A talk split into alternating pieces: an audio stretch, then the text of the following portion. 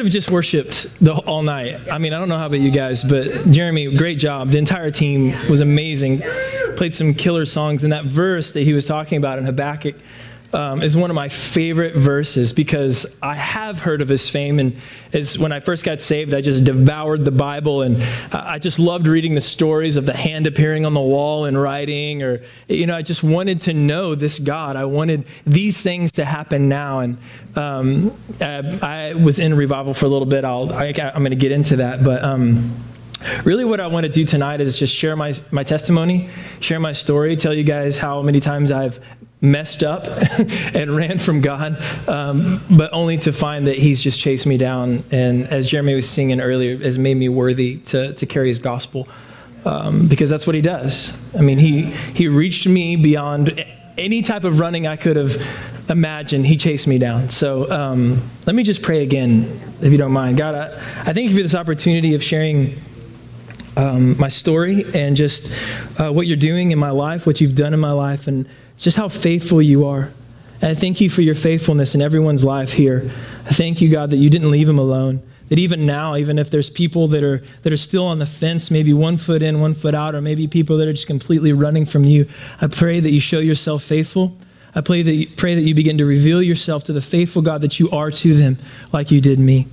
God, I pray that you would anoint this, um, this time. I, I, don't have amazing revelation like Jeremy or great prophetic words like Tracy or a great sermon on light and sound like Jared, but um, I pray that just the words of my mouth uh, just be um, anointed, God. So I thank you for your goodness. Amen. So when I was a little kid, I, I, I had just a, such a tender heart towards God. I, didn't know him. My parents took me to this, you know, I remember my dad, we went to a church at La Quinta Inn, and my dad, you know, singing Dance and Celebrate. You remember that song, Dance and Celebrate? No? Okay. All right, yeah. And my dad is doing the Pentecostal kick, you know, and, and I just, I, I, it was really crazy to me, but I knew I loved God, and I didn't know him, but my heart was very tender towards him. And as a, as a kid growing up, and if you don't know him, obviously the enemy will try to do his best to wedge um, you between him. So when I was 15, um, I just started experiencing, you know, smoking pot, popping pills, and just getting, you know, as far away from him as, as I could, you know, drinking at 15. And gosh, people, people start so, so much younger now. It's really, really crazy. But, um, but I always just had this longing that I knew what I was doing was, was just, uh, was just rebellion from the Lord. And I remember uh, really being in my room and, and I was just super depressed. And I knew smoking another joint wouldn't do anything, and I knew popping another pill wouldn't do anything. And I looked across and I saw the Bible my aunt had bought me for my 14th birthday. And so I walked across the room, picked it up, opened it up, and started reading about Jesus. And just completely fell in love. I mean, how many, has that happened to you guys? No? Yeah? I completely fell in love with Jesus. I, I loved um, the things that he, that he said. He was so cool the way he handled every adversity was so, was so, was so much, you know, humility, but pay, and patience and peace. He was amazing. He, he literally just turned my life around. And um, so I was just super on fire for God. I, I became very, very zealous around certain people, but around my family, a lot like Jeremy, I was very embarrassed uh, to let them know that I'd given my life to the Lord, even though they were believers, except for my brothers. My brothers would, I'd hear them walking down the hall and I'd throw my Bible under the bed. You know, when you said that you did that, I was like, me too, man. We the same. Um, it's that commercial. I don't know if you've seen it. Anyway. Forgive me, I used to have, I'm used to having a guitar in my hand, and so I feel so exposed. Here I am, world. So anyway, I was, but but the Lord literally just zapped me with His Holy Spirit. I remember having becoming so bold, and I started taking my Bible to ch- to school, um, witnessing at school, just telling people about the love of Jesus, mainly to all the girls I was very attracted to that weren't didn't know Him. Um, uh, you gotta start somewhere. You gotta start somewhere. Um, which a lot of them have now given their life to the Lord, and I want to believe that I planted a seed back when I was 15. Um, so anyway, I, I, from there, I, I remember wanting to go to Bible college because I wanted to be a preacher. Ironic, right? so I fumble over my words. Um, so I went, I remember my friend, I went on a mission trip and he said, Hey, why don't you come check out this school, Brownsville, with me out in uh, Pensacola, Florida? He goes, We're living in revival and, uh, you know, we got the beach. And I said, Well, man, let's go. Let me go check it out. yeah. Let me go check it out. So we drove to Pensacola, Florida, and I, was so on fire for God. And I remember walking in and, in my youth group, I was the most on fire, right, of, you know, 50, 60 kids. And I walk into a, a service of 2,000 people where there were people that were just crying out for the Lord and so hungry for Him. But it was more than that. It was, it was literally like, I mean, imagine, I mean, tonight's service was amazing, like worship. I loved it. Like, I love the presence of God. But, but this was different. This was an open heaven over earth. Uh, did anybody ever go to the, you, you went to the revival? Did you guys experience that? I mean, it was, it, did you say no? Oh.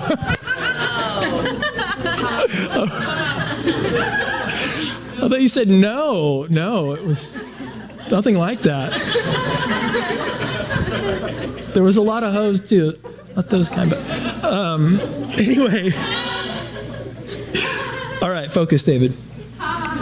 So I, am at the revival, and it's literally just heaven on earth. And every service, every day, it was like we would worship until you know the morning you know till 12 1 o'clock and, and you know, the lord would be healing people and people would just be out in the lord and people would be dancing and and you wouldn't they wouldn't even have to do anything and there'd be someone on stage leading worship believe it or not that couldn't sing very well but the glory would fall you know and it was just it was amazing and i but as i was in that place of revival i I let that become my, my relationship. And I saw these leaders that I, I just looked up to. They carried such revelation and such anointing.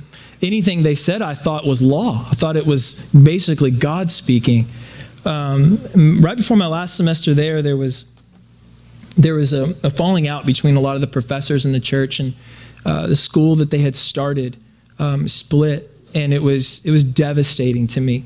Um, and you know, there was a lot of he said, he said, and she said, she says, and it was it was devastating to me. I'd put my trust in these men of God that um, that just carried so much power and revelation, and I thought, how how could they how could this happen how could someone with such wisdom and such power uh, make such a stupid decision and then and then jockey for my attendance to their school you know and, and it was just it hurt me so much and it i came home um, was going to get married, didn't, thank God, because I'm here to you.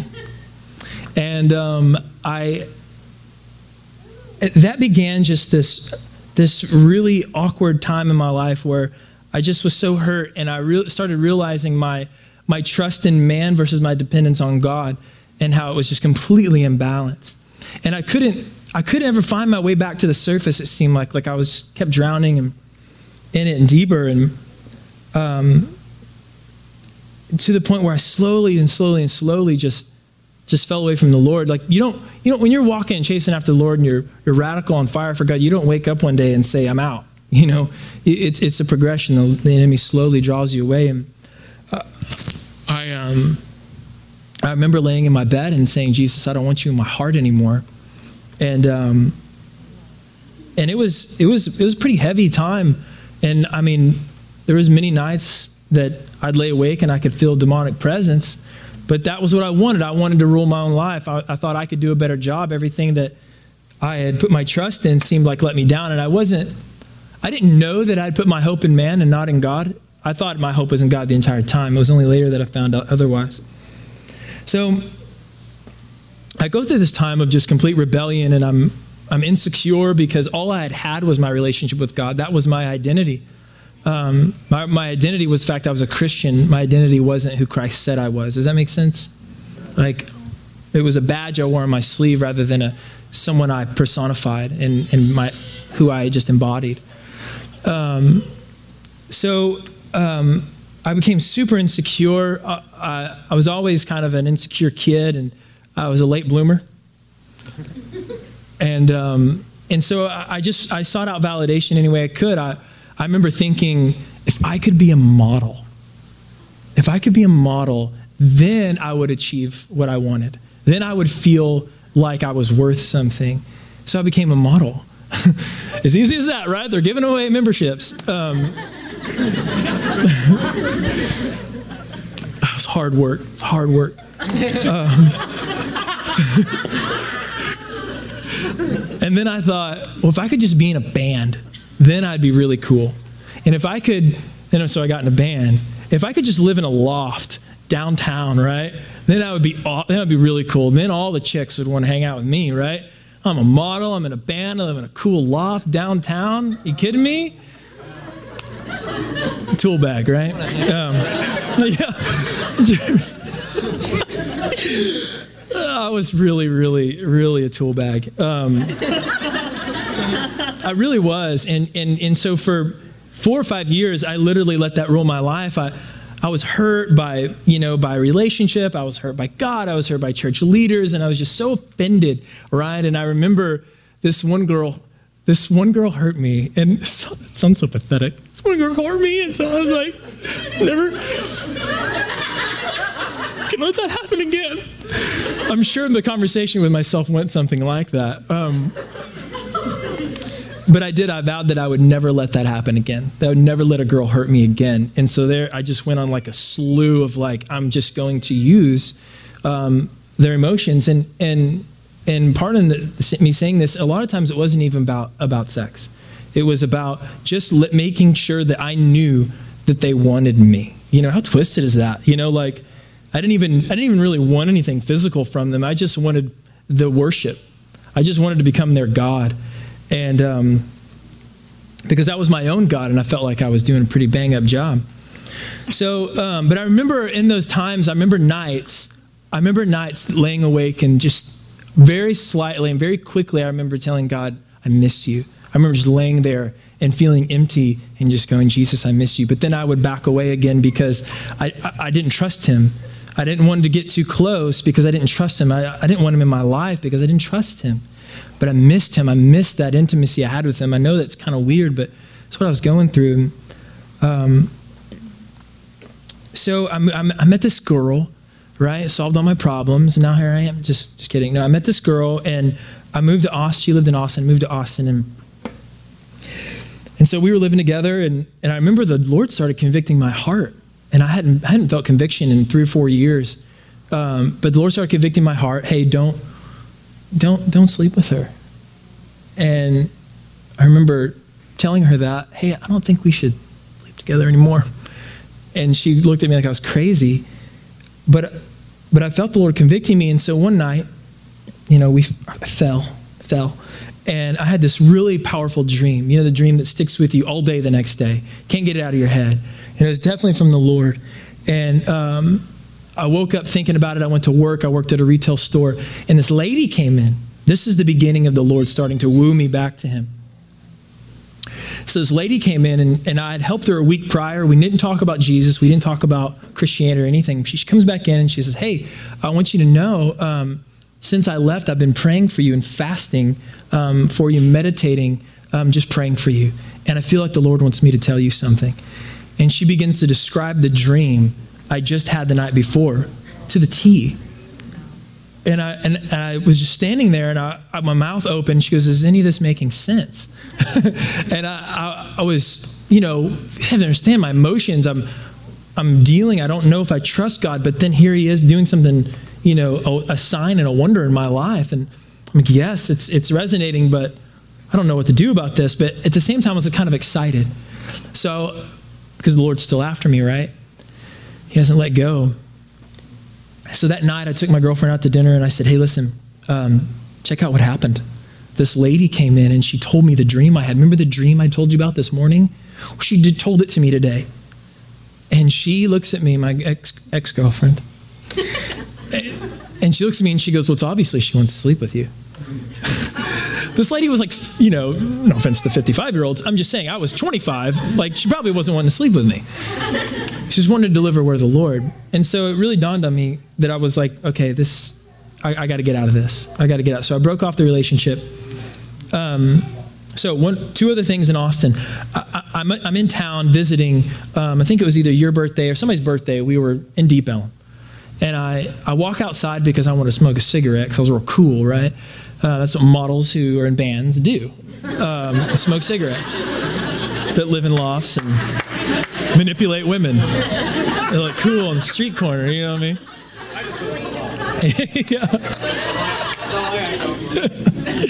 um, and so I'm standing outside, and at those days, in those days, you could smoke inside. You, you didn't have to go outside to smoke cigarettes.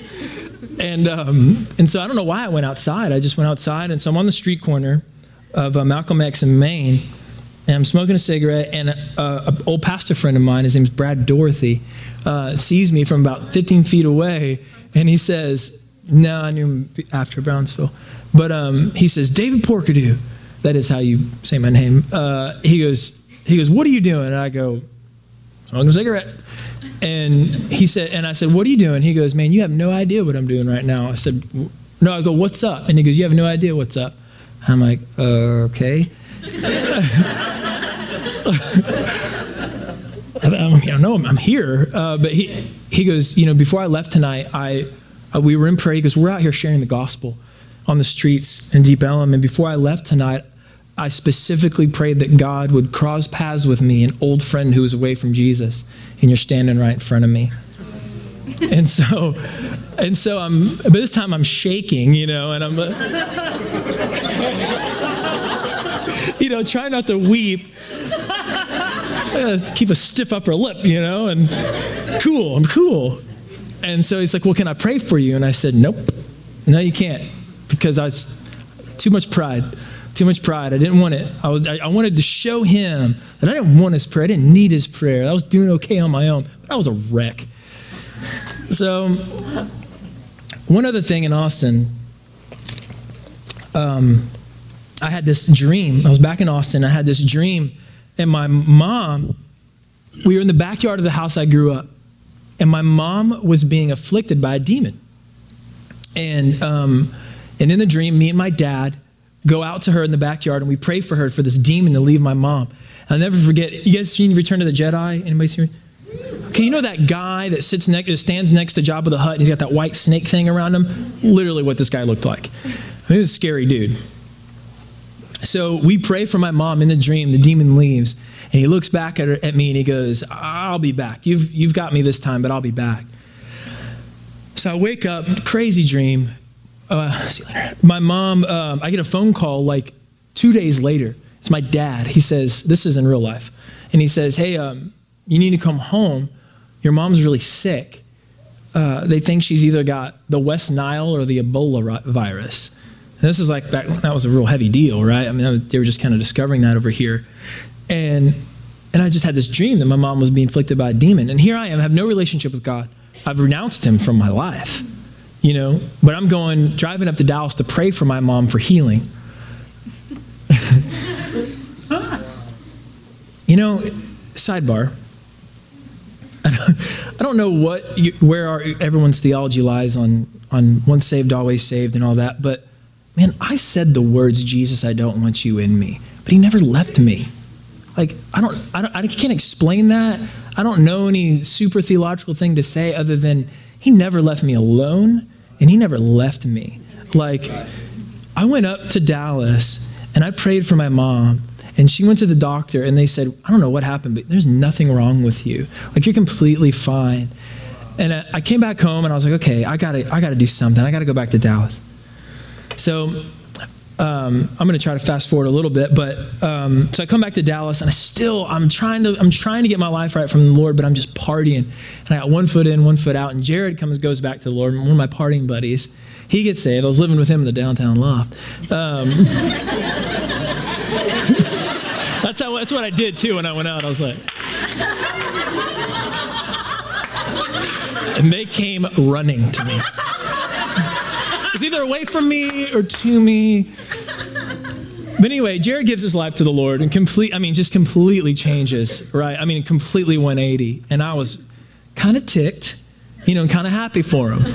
I was. I was kind of ticked and kind of happy for him. But that was one foot, one, one foot in, one foot out. But I knew the Lord was getting hold of my heart. And I got invited to go to Ukraine um, with a couple friends of mine I, was, I went to Brownsville with. And I was super excited because I was like, you Ukrainian? Well, I went there. Oh. Me too, man. I'm about to, I'm about to talk about it. so anyway, so um, so right before I go to Ukraine, like two weeks before I go to Ukraine, I'm super excited because I'm like, I've been wanting to do this for eight years. I've been wanting to go overseas, do missions with these guys. Um, but I was just in rebellion, so, you know, whatever. So um, I was super excited. Two weeks before I leave, um, I go I, I, go shopping for Ukraine, right? Because that's what you do. went, went shopping. it's a model on a band. Someone just love shopping. Um, so I meet this girl, right? I meet this girl at this store that I went to go shop, and she was everything that I had ever wanted.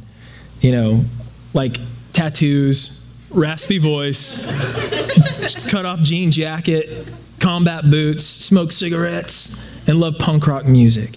And I was like, I'm in love with you. And this is for real. No, for, that was for real. For real. So we hung out nonstop for two weeks before I left for Ukraine. And this girl was so demonized. I mean, I'm talking demonized, man. But because I thought she was super good looking and everything, you know, just had the tattoos, I mean, I just dug her, right? And so um, we hang out for two weeks. I'm like staying the night at her house, you know, not doing anything because I was a Christian. I was trying to get my life right. But, you know, I'm like justifying staying the night at her house, right? And so, and I'm about to go on a mission trip. God, I'm telling you, don't do what I did. Don't do what I did. Um, so, and I'm just head over heels. So I go to Ukraine, spend the, spend the summer in Ukraine. Long story short, I'm in London. I spend a week in London, and I'm in the hotel room, and I'm reading like um, Ezra or Nehemiah or you know one of those and and i'm reading about the lord calling his people to like lay down his their philistine women to literally like leave them in a part of a country with their kids and then take off and just leave them there. Ezra. And so I remember reading that. I was like, how could you? You know, I, I couldn't believe it. And this, I was just starting to trust the Lord again. And I was like, no, this is why. This is why I left you in the first place. Because of this kind of crap. How can you do this? These are real people. You know, these are children that need their father. How can you justify this? And, and he goes, David, he goes, I'm asking you to lay down your relationship with this girl. And I said, absolutely not. Are you kidding me? After this, after just discovered this? I'm not doing that. I'm not doing that. I really like this girl, and she's really good for me, and you'll see.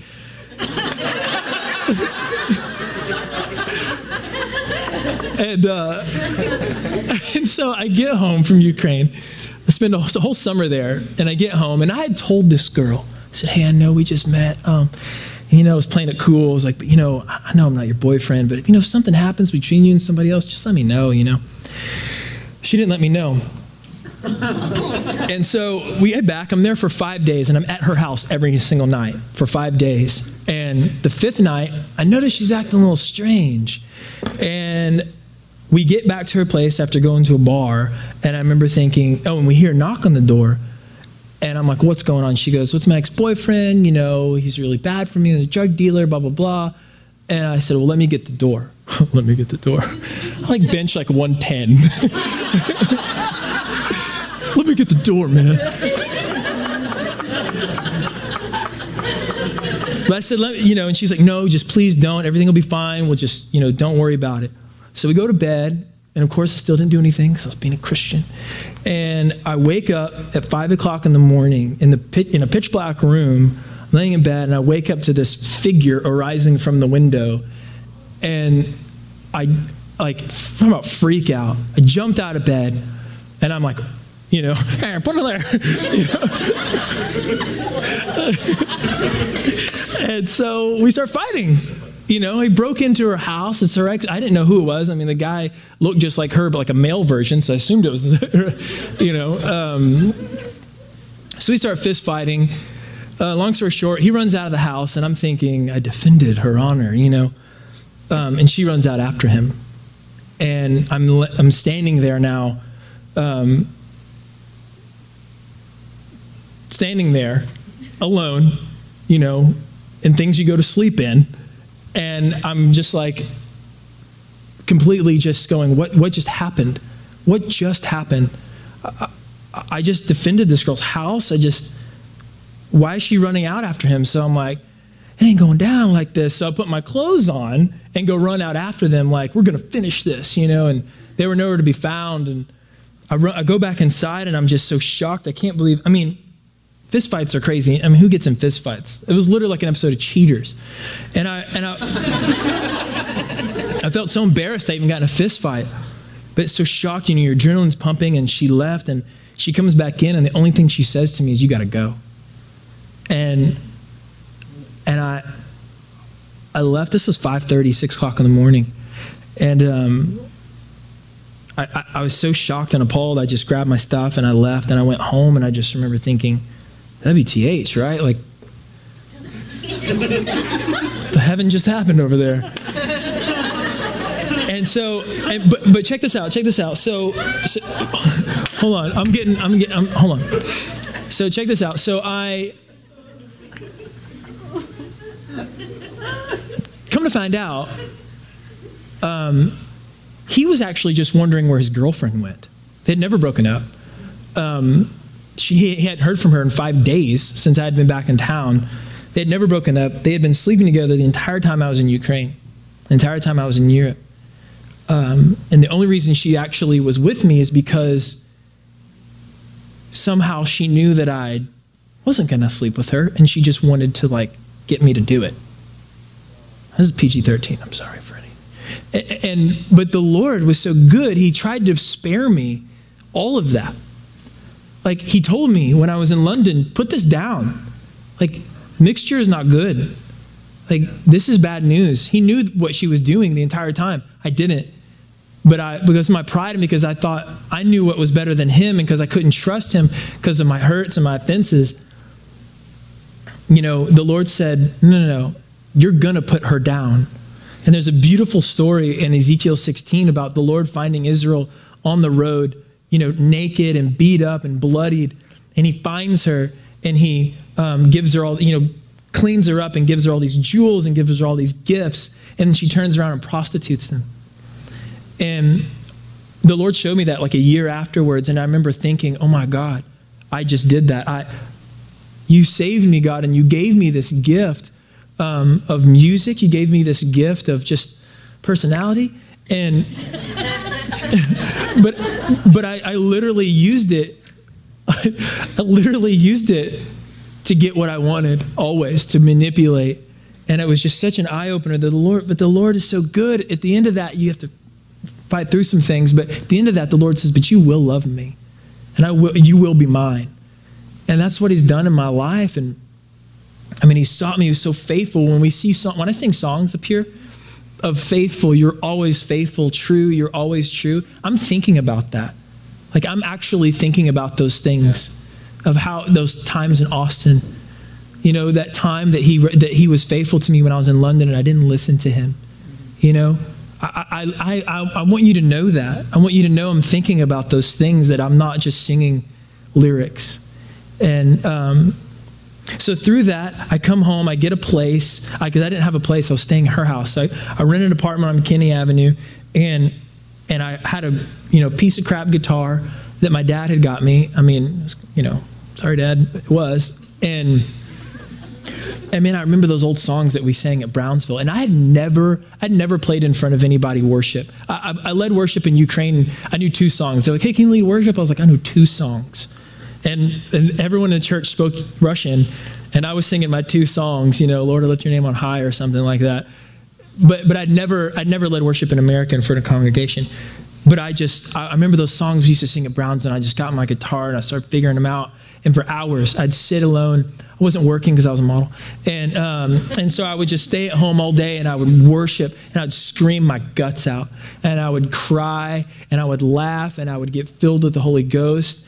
In that time, because I had to literally throw my feet at Jesus, after that whole thing happened, I realized you're for my good. You are for my good. You're for me. You're not against me. You're not, you, weren't, you weren't trying to make my life worse. You're trying to make my life better. So I threw my feet at Jesus. I was in the Word. I devoured the Word. I loved to worship, and hours I spent with Him. And those times were the times of the most encounter I've ever had in my life, more than Brownsville even. Um, and I remember, I remember one night or one morning actually, I'm laying in bed. I'm laying there for maybe, uh, I don't know, 20, 30 minutes. I've been up, just looking at my phone. And you know, at this time, I mean, the Lord's presence was always so thick on me. I could, my hairs would always stand up, like I would just, I'd, I'd feel Him lay on top of me, you know, at night. And that song, though I sleep, my heart is awake. You know that song? It's the voice of the one that I love. Love that song. I used to sing that song and weep. Well, one morning, I'm laying there just checking my phone, you know, talking to the Lord, and I hear from the other room, David. And I pop up, run to the room, there's nobody there. And it was like that, it was like that verse in Song of Solomon, you know, where he, the lover calls them, they run to the door, you know. And um, has anybody ever has anybody have the Lord call your name audibly? Is that not the freakiest thing? It's amazing, terrifying, because I thought someone was in the house because I mean I was wide awake, wide awake.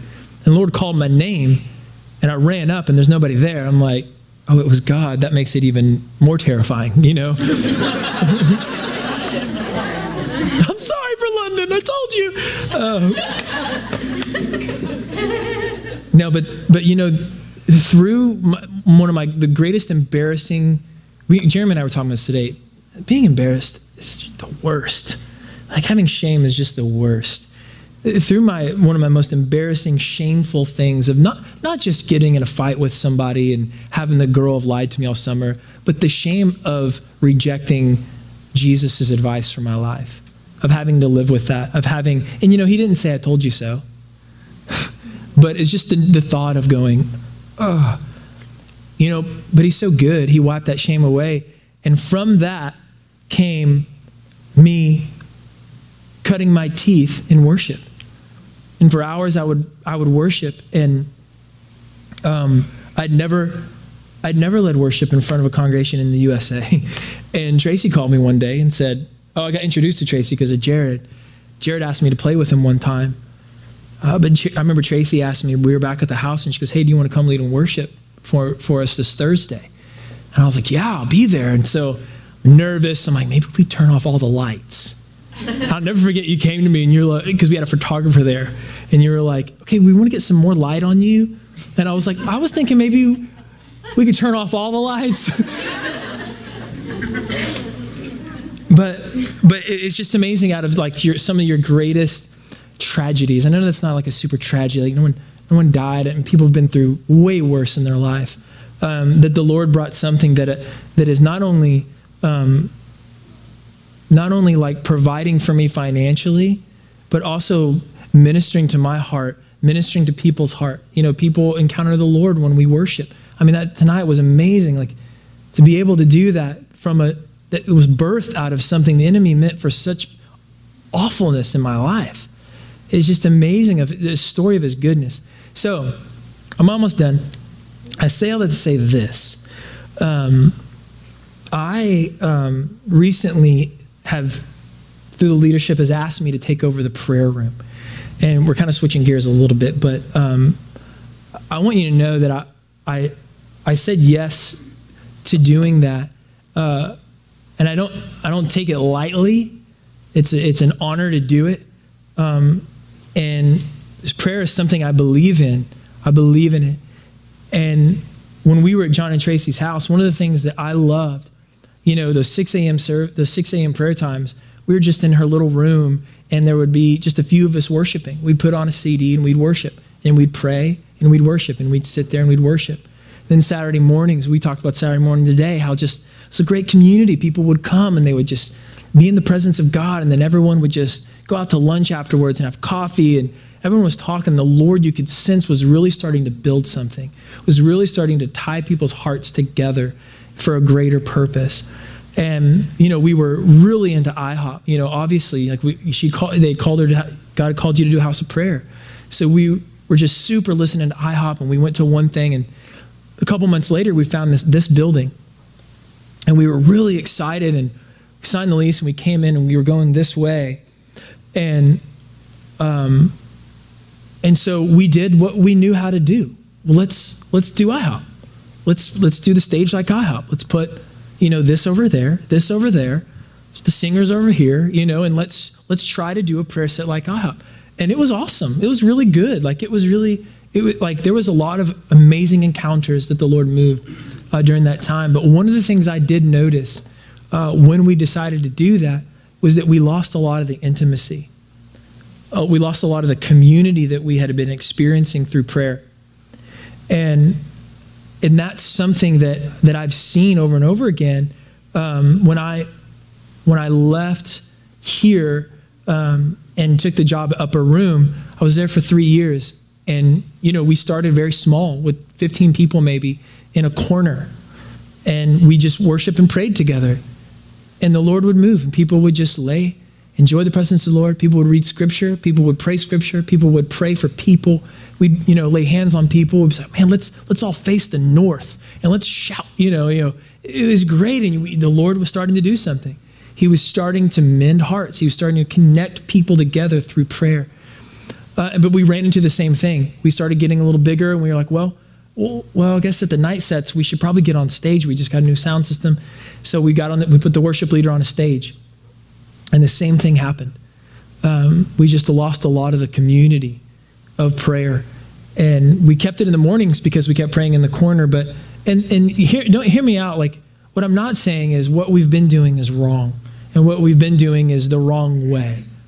What I am saying is, um, I feel like for Storehouse, being a small church, I mean, look around. Like these are your brothers and sisters. Like we're, like we're in this together, right? We're, we don't go to mega church. There's not, there's not like 7,000 people we don't know that go to our church, right? There's maybe like 40 that we can get to know. And so I, I want to, I want to take the beauty of prayer um, and, and make it more of a community type uh, environment all the while not saying goodbye to what's got us here. So, real quickly, I want to just kind of go over what I what I am unveiling as a new vision of prayer. Is that okay? Are you guys still with me? Falling asleep? Some people are. okay, so um, so one and one of the things that we'd been talking about and praying about is is in the mornings from eleven to twelve, leaders, uh, myself, Jeremy, Tracy, Jared, Anne Marie, Matthew Esquivel, and there's other leaders. Uh, they're on leadership but can't make it to those prayer times. We're having prayer and we're praying for you guys. And we're off the stage and we're, we're literally circled up right here and we are praying for you and we're worshiping and we're reading scripture and we are doing prayer together. And I noticed two things. I noticed one, that when I got up and I left at noon, I was full of life. I was full of encouragement. I felt like I had just locked arms with my brothers and sisters and done something and taken a huge step. Um, and I noticed, I noticed the difference between that feeling and, and how many worship leaders do we have in here? One, two, three, four, five. I mean, seven, eight, and we've had you know many come through here. Um, you know, one of the things that I've heard from Upper Room and here is is that you know, when you, when you get someone on stage and you have them by themselves, you know, screaming at God for two hours, is amazing, right? I mean, I've encountered the Lord that, that way. But it really leads to burnout really quickly. Um, and it's, it's hard. It's physically very hard to do that consistently. Um, and I noticed that I wasn't feeling burnout. I noticed that I was feeling encouraged. I noticed my body was, was full of life. So what we've what we've talked about doing is just shaking it up a little bit. What I want to do, I feel like a car salesman right now. Um, no offense.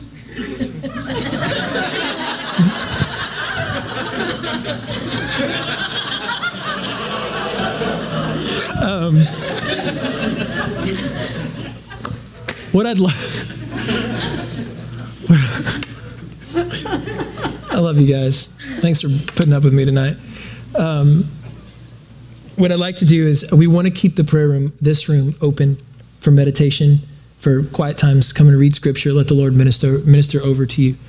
Um, so what we want to do is from 12 to 1, we want to open up our leadership prayer to the community, and we're going to have different worship leaders here, just leading worship off the stage. Um, in, in a confined space like the furnace. We're going to be meeting in the furnace and worshiping in the furnace. There's a, ver- there's a verse that I've been constantly going over, we've been talking about. It's Isaiah 65 8. And it says, There's new wine in the cluster. And we are, we need to cluster right now. Yeah. I really feel that in the spirit. We need to cluster. And, um, you know, we've got a new name. You know, we've got, we, I just feel like a new wine. We want new wine, right? Let's cluster together. Um, so I want to do that. I want to get in a, in, a, in a room where we can pray together. And you don't have to pray if you don't want to. You can go in there and you can sit and enjoy the Lord. Um, but my prayer, my, my hope is that during that hour, you're going to want to pray. You know, you're going to want to say, I've got a prayer that I need to share, you know, uh, as long as it's not 10 minutes. Um, anyway, after that, after that, the prayer room will be open. This room will be open from 12 um, to 6.30 for web stream will be going. You can come in, spend time with Jesus, just you and him, have him have IHOP sing over you. Let them do all the work, right? they got the resources. Um, and you just come and just be with the Lord. And from 6.30 to 7.30, we're going to have another community prayer time uh, in the furnace. And we'll have another worship leader. And it, it's really designed to bring us together to, to pray together we do we do um, so many things well. And I was talking to Phil and Christy, and they have just a great vision of for prayer um, and how how to sit before the Lord and soak and and and let Him minister to you. And I think that is amazing, and I want to see that keep going. Um, but also, what I want to do is take those who um, who may be a little um, maybe a, a little antisocial like let's put you together and let's worship the Lord and let's pray to Mason. Uh, let's pray together. Let's see what God does. You know, let's. We don't have to shake the heavens every time. You know, we don't. We, it doesn't have to be blood, sweat, and tears intercession. But I want I want us to pray together because I believe new wine is found in a cluster, and there's prayers that that you release that bring life to me when you say them. There's prayers that you release that bring life to me when you say them. You know, I, I want to hear those prayers. I want to feed off those prayers. I want to join you in those prayers and agree with you in those prayers. Right? Two or more gathered, touching on anything.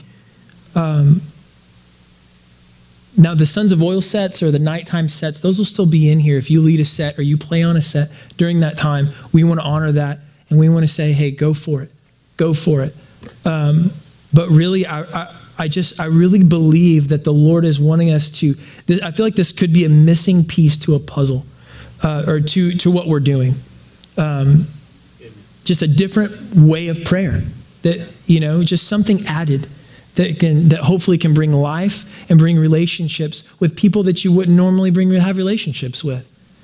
You know, uh, I look forward to that. Like I was, I was telling them, like we should, when I say them, Phil and Christy, I was telling them, like, we should know each other. And I don't know you. And that's my bad. But hopefully, because sometimes it's hard to just get to know someone you don't know.